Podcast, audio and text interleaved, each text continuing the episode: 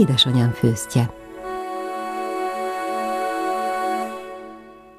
Zsitnyánszki Tamás a beszélgetőtársam, az Esztergomi Ferences Gimnázium és rendház szakácsa. Köszöntöm a kedves hallgatókat, Szerdahelyi Csongor vagyok, itt ülünk a néptelen iskola udvaron. Hány főre főz, kedves Tamás, hogyha itt vannak a diákok és itt vannak a tanárok, mindenki, mi a hétköznapi rutin? Jó napot kívánok! Hát általában ilyen 350-370 fő a napi étkeztetésünk, ami áll a reggeli, ebéd és vacsora is még van 10 órai uzsonna. Hát az attól függ, hogy melyik rétegnek, mert ugye vannak fiatalabb diákjaink, akik napi ötszeri étkezést kapnak, és a szociális otthonba úgy szintén ötszeri étkezést kapnak a gondozottak. Ilyen nagybani főzés, nem egész más, mint öt embernek, tíz embernek, vagy akár egy étteremnek főzni. Miben más ez, és hogy lehet megőrizni ezzel együtt a minőséget, az ízeket? Hát mennyiségileg meg kell szokni ugye ezeket a nagyobb adagszámokat. Én mindig szoktam mondani, főzés matematika számolásról szól. Tehát ha tíz főre főzünk otthon általában, vagy ötre egy öttagú családnál, akkor azt mindig fel kell szorozni 350-nel. És akkor mindig ki fog jönni ez, ami, de természetesen hát kell hozzá más is jó felszerelt konyhánk van, hála Istennek, most nem olyan régen sok pénzt költött rá az egyház, úgyhogy ennek feltételei mind adottak, és hát maga a beszállítók, az élelmiszer nyersanyagok is nagyon frissen, minden másnap érkeznek hozzánk, tehát ezzel sincs gond, úgyhogy azt hiszem a kialakult ízesítés, a karakter számít már akkor, amikor nagy, nagy mennyiségbe főzünk, hogy kinek milyen étel jön ki.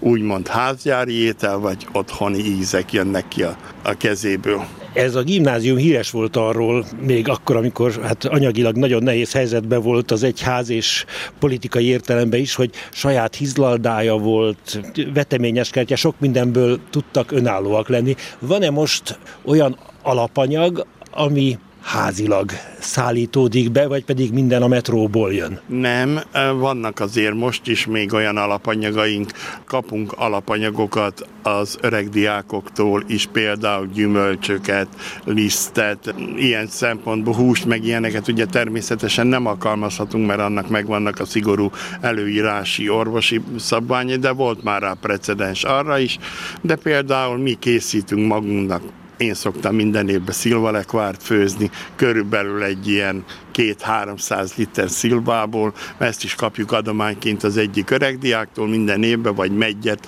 rakunk el süteményekbe almát. Tehát vannak az, az mellett, hogy a napi rutin mellett megfőzünk, még ilyenekre is van idő menjünk vissza az időben. Nógrád megyei vagyok, Salgótarjánban születtem 59-be, és ö, ott a Hungar Hotels kezelésében volt Salgótarjánban a karancszálló, ott voltam ipari tanuló, hát addig természetesen általános iskoláimat végeztem. Na most én olyan 4,4-4,5-ös átlaggal mentem a 70-es évek elején szakácsnak, és megkérdezték tőlem a ottani tanárok, hogy mondta biztos, hogy ide akarsz jönni? Ide csak olyanok szoktak jönni, akik kettessel, két egész öttel. Akik máshova nem férnek be. Igen. És akkor én mondtam mindig, hogy én szakásnak készültem kiskorom óta, én ezt szeretném csinálni, és igenis szakásnak is. Hát volt egy úgymond válogató, annak idején, ahol megjelent a karancszállóból valaki, akkor még én azt nem ismertem, hogy kicsoda, és akkor kiválasztották, hogy őt, őt, őt, és akkor ők, mit tudom mi, minket, két hölgy, lánya szeretnének tanulóra venni, és akkor elmentünk egy hónap próbaidőre, mert akkor még kötelező volt. Ott az alap dolgokat így megmutogatták, hogy mit kell, és akkor onnantól kezdve ott oda jártam. Szerettem már akkor nagyon csinálni, tanulni főleg, úgyhogy én végül is mire elvégeztem az iskolát, szakmunkás iskolát, addigra teljesedtem ki, addigra lettem ötös tanuló, addig soha nem voltam. És otthonról mit hoztál? Milyen ízeket, és segíte abban, hogy ezt a hivatást választottad? Az apukám adott sok inspirációt. Elég korán, 9 éves koromban meghalt, de az ő eredeti szakmája hentes volt. És ő nagyon szerette, jó is csinálta, meg szeretett főzni. És otthon egy gyermek mit lát? Hát amit lát, ugye azt, hogy az apja főz, jó megy neki, nagyon jó finomít, hát akkor én már eldöntöttem, hogy akkor én is, én, én is ezen a pályán maradok, és valahogy mindig, mindig kitartottam ez mellett, hogy ha kérdezték kisgyerek fejjel is, mi lesz? Szakács leszek. Farsangi bálon minek öltöztem? Szakács leszek, és akkor szakácsnak öltöztem. Nagyon és jó. akkor ezt végig, végig valahogy elfűen kitartottam. Azért mondom, hogy ha azt mondtam, hogy szakács leszek, akkor az mellett úgy, úgy ki is tartottam, de nem bántam meg. Nem ez az első Ferences intézmény, amelynek szakácsaként működsz. Hát az igazság, hogy amikor a karencszállóba végeztem, akkor kaptam egyből egy konyhafőnöki állást. Pászton akkor nyitott a úgynevezett cserhát vendéglő. Hú, arra emlékszem, hogy az országút fölött oda, áll, sajnos rettentő igen, állapotban van most. Na, oda, oda kerültem, és ott voltam két évig, de ugye hát akkori pártviszonyok között kitalálták, hogy el kell adni, mert az nem a TS-nek való, meg mit. Tehát onnan elmentem Balatonon, voltam egy szezont, följöttem, utána közben megnősültem, és akkor ott Nagybátonyba helyezkedtem el egy jégterembe. Ott nem olyan sokáig voltam, mert kikerültem a Nógrád megyei tanácsnak, volt egy ilyen repi üdülője szoros patakon Nagybátony szélén, és ott voltam nyolc évig. Tehát, hogyha valaki jött a megyébe, olyan vendégminiszter, vagy külföldi, vagy valami, akkor ott fogadták, ott szállásolták el. Kádárnak főztél? Igen, egyszer, de akkor az még a karancsból volt, igen. Hogyha Kádár jött, akkor jött előtte valaki be a konyhába és megkóstolta az ételt, hogy nem mérgezette? Természetesen végignézték az alapanyagokat, maga a helybiztosítás, amikor készen volt, akkor is, ó, nagyon túlzottan is vége volt biztos. De az igazság, még én eljutottam a szakácsiskoláig, addig tanuló létemre legalább 8-10 olyan rangos versenyen voltam, amin hála Istennek részt vehettem, nem bántam meg. Hungár Hotelsnál másodikos tanuló végén voltam, amikor Pesten, az, úgy, még itt a Rákóczi út elején, akkor úgy hívták, hogy sportszálló, most nem tudom, minek hívják itt mindjárt az elején, a ezért, hogy jövünk befelé keletitől, az, az a nagy szálló, az a hét, hét emeletes. Nem szabadságszálló volt? Vagy szabadságszálló volt, na igen, és akkor ott rendezték meg a Hungár Hotel országos tanulóversenyét, és ott második lettem is. A akkori vezérigazgató úgy döntött, hogy olyan magas volt a színvonal, hogy amíg mi föl nem szabadulunk, a, a első három helyezett, megkapjuk a legalacsonyabb szakács alapfizetést, ami akkor 1200 forint volt, de nagyon boldogok voltunk, jó eset, még ahhoz jött a tanulópénz, ugye, mert hogy heti négy napot mentünk dolgozni, kettőt iskolába, és akkor kaptunk ösztöndíjat hozzá, meg jutalékot a hungárot. Én olyan 1700-1800 forint havonta kijöttem tanuló létemre. Úgy, akkor az nagy pénz volt. Mondom, Igen. Hát 400 forinti albérletet lehetett Igen. bérelni ott vidéken. És akkor hogy jött be a képbe Szentkút, a sok vendéglátóipari hely után? A Szentkút úgy jött, hogy akkor kapták vissza a Ferencesek. Tehát ez a rendszerváltozás 89, 90, 91. Igen, a Nagy Anna búcsú után két héttel Aurél atya, ő volt ott az első házfőnök, aki eljött a kántorral. Ugye hát többen is tudták, hogy én addig már 20 éve házilagzikat főztem mindenhol a megyében, meg azon túl is, úgyhogy az rengeteg megrendelésem volt, hála Istennek, akkor még nagyon nagy divat volt a házilagzik, és eljött az Aurél atya oda, hozzánk a házhoz személyesen, hogy megbeszélje, hogy nem-e vállalnám el. Na, tudni kell, hogy akkor is lagzit voltam főzni. Két napig voltam, a feleségem mindig jött velem, és még akkor építkeztem, és úgy voltam vele, hogy ám most már vasárnap ilyen egy, egy óra, két óra felé volt, lepihenek, mert most már fáradt vagyok, épp hogy lef, lefeküdtem, elaludtam, és nagyon rosszat álmodtam, olyan halállal kapcsolatos, de tényleg így volt, és egyszer csak jön be a feleségem, megráz, hogy keljek már, kell, föl, keljek föl, meg keresnek. Na most ugye tudni kell Aurél atyáról, hogy hatalmas, nagy, magas, jó nagy borvirágos orra volt, és én addig még nem nagyon láttam Ferencest. És ott állt mellettem. Ferences ott, habitusban? Igen, Ferences habitusban. A kordát ott morzsolta mellettem, így kinyitottam a szemem, és azt mondtam, meghaltam. Júj. Hogy jöttek értem. Komolyan, én ker- olyan letargikus állapotba kerültem, mondtam neki, hogy um, foglaljanak kint helyet, kimegyek a mosdóba, megmosakodtam, minden leültem, és akkor mondta, hogy miért jött a kántorúrral együtt, aki a jogi képviselő is volt, akkor Szenkót, és akkor mondta, hogy 20 perc, és biztos nagyon látta az arcomon, hogy, hogy én valahol nagyon el vagyok révedve, és akkor Aurél atyám úgyis egy olyan zordabb típus volt rám. Fiatalember, érti maga egyáltalán, hogy mit mondok? Mondom, igen. Meg voltál szeptember. Meg, de egy év volt, mire elmertem neki mondani, hogy, hogy én hogy jártam vele, de jót nevetett rajta. Hát igen, ő volt az első, aztán utána volt a több ilyen idősebb atyák is, akik innen, példa innen jöttek. Én 90-től ott voltam egész 2000-ig, majdnem 20 évet. Hol főállásban, hol mellékállásban. 90-től 2010-ig akkor. 10-ig, igen.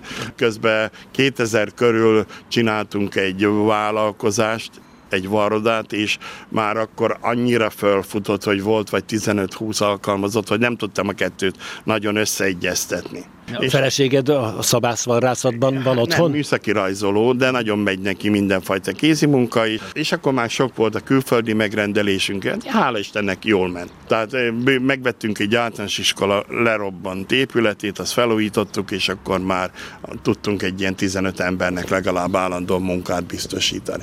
Na és akkor egyszer csak, hát mondtam, az akkori Julián atya volt a főnök, hogy ne arra, hogy Julián atya, én már nem tudok ide járni, mert nem tudom a kettőt összeegyeztetni fizetni, és reggel árut kell vinnem Holpestre, volt, amikor külföldre kellett. Hát jó, megérti, elbúcsúztunk egymástól egy rövid időre az egyháztól, és egyik alkalom nagy boldogasszonyi búcsú lett volna Szenkúton, azt mondja, hogy eljön hozzám délután, nagyon nagy bajba vagyok. Mondom, micsoda? Péntek délután azt mondja, képzeld el, elszökött a szakácsom haza. És kiírt egy papírt, hogy nem jön többet vissza. És azt itt vagyok a nagy boldogasszonyi búcsún. Amikor sok vendégpap igen, jön, meg gyontató, persze, atyák. Hát meg akkor, igen. És akkor jó, hát hogy legyen, mint legyen. Hát mondtam neki, hogy nézd, ezt becsületből is elvállalom neked, jön a feleségem, a fiam is felszolgálni, és akkor megcsináljuk ezt a hétvégi termét. És akkor pedig ő nem arról híres, ő ugye nagyon szeret eh, inkább az egyházi oldalán haladni az dolgoknak. Julián atya? Julián atya, igen, és akkor mindig jött győzködni. Ne, gyere már vissza, gyere már vissza. Na jó, hát egy, egy rövid ideig még visszajöttem, aztán ed, eddig eh, tartott ott egy, eh, egy alkalommal, aztán nem tudtunk közös nevezőre jutni az akkori kinevezett atyával, és akkor úgy döntöttem, hogy nem szeretnék eljönni a Ferencesektől, hanem muszáj. Hát a, volt régebbi ismerőseimet fölhívtam, és akkor megkérdeztem, hogy nincs-e valahol állás lehetőség. Egyetlen kritérium volt már akkor az igazság, hogy a fiam is meg a feleségem elmentek külföldre dolgozni.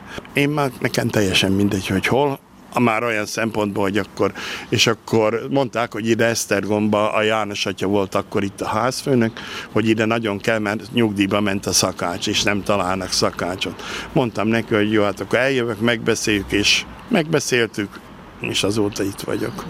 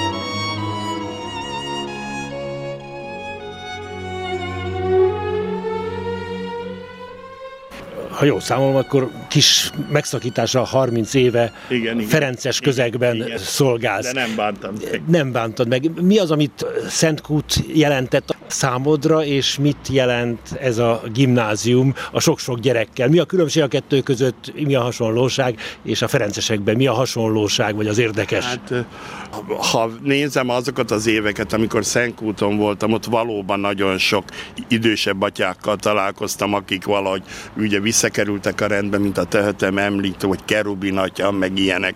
Tehát, és nagyon sok, sok, sok sok mindent lehetett tőlük tanulni. Nem kellett, hogy ő oktasson vagy mondjon, hanem maga a viselkedése, a habitusa, az élethez való hozzáállása, és a kis, az én gyerekem akkor volt pici, ilyen három évestől, és abba a közegbe szinte minden hétvégén olyan közegbe segítődött felnevelni, hogy most hál' Istennek én büszke vagyok rá, hogy semmi, de semmi problémám nincs vele. Tehát úgy áll ő is az élethez, a nővéremnek a kisfia is eljött, járt velünk, ő addig jutott, hogy már belép a Ferences rendbe, úgyhogy, de közben azért tanárember lett, de, de meg, megpróbált egész eddig a szintig, tehát ilyen ráhatások mindenképpen val, uh-huh. voltak az egyháznak, meg én, én jó magamra is, úgyhogy én jól érzem magam a bőrömbe, itt nyugalmat találok, és a diákok zsivajgása, olykor szemtelensége, Igen, ravassága. Az, az kihívás egy kicsit néha, de ha az ember néha úgymond helyre teszi őket, akkor ők is ők is toleránsabbak, jobban viselkednek, közvetlenebbek, mert az igazság, hogy valóban kell az, hogy kontakt legyen. Tehát ők is megnyilvánuljanak abból, hogy mit szeretnének másképp, mi volna nekik jobb, mivel hogy másabb a világ. Már most merőben más. Mások az igények, mások az elvárások, ahogy veszük, hogy komputervilág van, meg, meg, meg ilyenek, de az ételekben is ugyanígy. Tehát új trendek vannak, amiket ők úgymond igényelnek, ahhoz mindenképpen kell igazodni, a lehetőségek határain belül, tehát értem itt a nagyságrendit, meg a mennyiségit, meg az, hogy tápanyag értékekbe is meg legyen, ami meg kell, hogy feleljen a normatíváknak, ugye, mert hát számunkra külső elvárások, az ANTS-től kezdve, ahogy nébik mindenki, ugye ezért nézi az étlapokat, hogy ott azért nem úgy van, hogy meg, meghatározások vannak, mi tehetnek a gyerekek, mennyit, mikor, úgyhogy.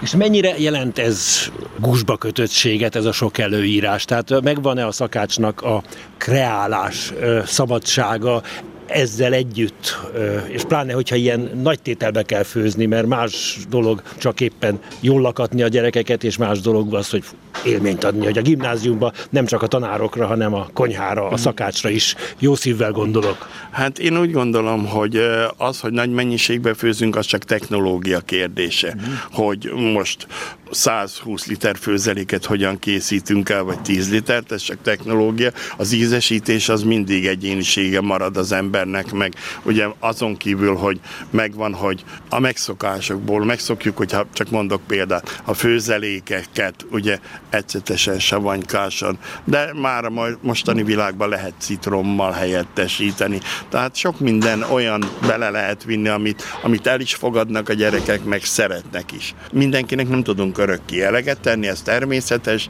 de igyekszünk mindig olyanokat főzni és olyanokat csinálni.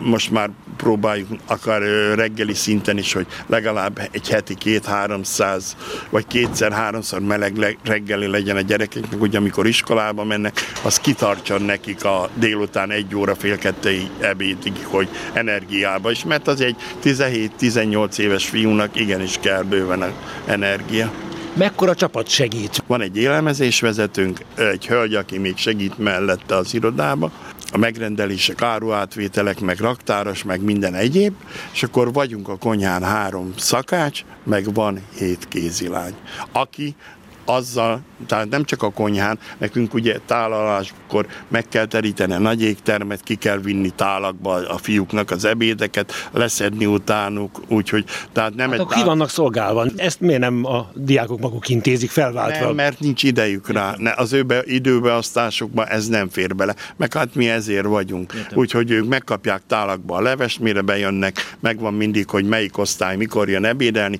mi addigra adott időbe pontba kirakjuk a forró levest, és akkor utána már készítjük, vannak ilyen nagy tálalókocsik, ami alapján hordják kifelé, és napi kétszer van ebédeltetés, mert egy turnusba nem tudnak jönni, mert a tanítás úgy alakul, hogy mit tudom én, jön egyszerre három, négy. Hát be se férne egy turnusba, nem? Nem befér, egyszerre be tudnak, persze, hát már reggelizni, egyszerre reggeliznek, vagy vacsoráznak. Ne, beférnének, csak a, nem, tehet, nem lehet teszi lehetővé az, az óra rendjük, hogy egyszerre jöjjön ki. Ez egyedül vasárnap van, amikor mise után egységesen, 12 órakor ebédelnek, ugye, és akkor nincs tanítás. És a szakácsnak mi a kedvenc étele? Mi az, amivel kedveskedik, vagy lehet kedveskedni neki, hogyha születésnapja van mondjuk? Én nagyon szeretem a házias ételeket, olyan különösebben nincsen kedve, kedvenc ételem. Én kedvenc ételeket szeretek főzni. És mind olyan az a kedvenc, amit az emberek nagy része úgy fogad, mintha ezt a nagymamám főzte volna. Tehát azok az ízhatások, vagy szemmel, látás, mert meg kell mondjam, a gyerekek, ezek a fiatal gyerekek, ők nem összpontosítanak arra, hogy mi az étel neve. Ők szemmel lesznek, szó szerint. Ránéznek a kocsira, és látják, hogy mi van rajta. Ha az nekik szép, gusztusos, akkor esszük, ha nem, akkor, akkor kevésbé. De ez így természetes, mert, mert nem várhatjuk el egy gyerektől, hogy tudja, hogy csak mondok egy példát, mi az, hogy hentes tokány, vagy, vagy valami. Az persze természetes, hogy tudja az alapdolgokat, hogy mi egy főzelék, vagy egy ránt most, de már módozatokat hogy kéne neki tudni, nem kell. Volt-e olyan eset, hogy valami gigszerbe jött és nagyon elrontotta, túlsózta, valami alapanyag mégse olyan volt, tehát maradtak-e éhen a diákok, vagy részben éhen? Tehát voltak-e, vannak-e kudarcok egy ilyen nagyüzemi konyha életében? Mhm. Még olyan nagyon olyan nem volt, hogy, hogy éhen maradtak volna. Olyan is volt már, hogy kevésbé jó sikerült, de az önmaga, nekem a legnagyobb csalódás, hogyha ha látom, hogy nem úgy fogy egy étel, tehát és, hogy mennyi jön vissza igen, a tálakon, az, az, az, a, az a kritika. Az, azon nagyon le lehet mérni, hogy, uh-huh. hogy, hogy, hogy így van. Az egyik dolog, a mai fiatalság nem szereti a leveseket. Nagyon nagy hiba, de nem szereti.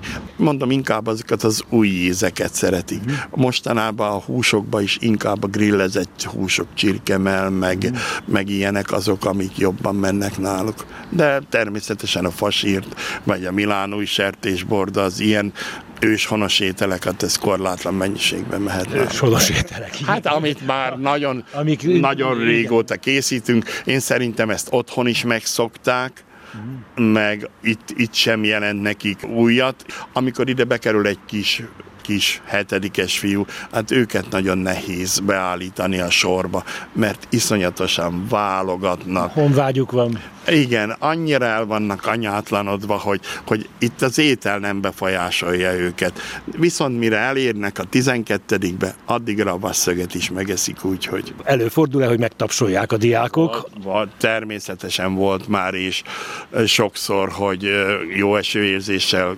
konstatáltuk, hogy vagy megköszönik. Volt nem egyszer, amikor közösen az egész égterem egyszerre énekel a konyhai dolgozóknak, így hogy ez minden, mindenképpen megvan persze. Tehát egy nagy család. Így, így van. Úgy élünk, úgy próbálunk élni, és őket is úgy nevelik, hogy ez tényleg egy nagy, hatalmas család. Nagyon szépen köszönöm Én a beszélgetést, köszönöm. kedves Tamás. Az Esztergomi Ferences Gimnázium idősek otthona és rendház szakácsával, Zsitnyánszki Tamással beszélgettem. Köszönöm a hallgatók figyelmét. Keceli Zsuzsa zenei szerkesztő nevében is búcsúzik a szerkesztő, Szerdahelyi Csongor.